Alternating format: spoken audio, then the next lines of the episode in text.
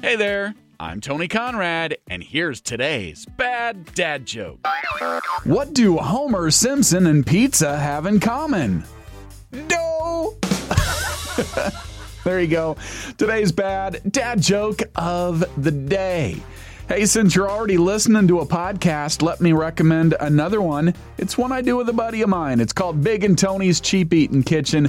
We talk cooking, we talk food news, food holidays, recipes, grocery shopping, and more. Big and Tony's Cheap Eating Kitchen. Check it out. I am Tony Conrad. I do want to thank you for listening and remind you to come back again tomorrow for another bad dad joke.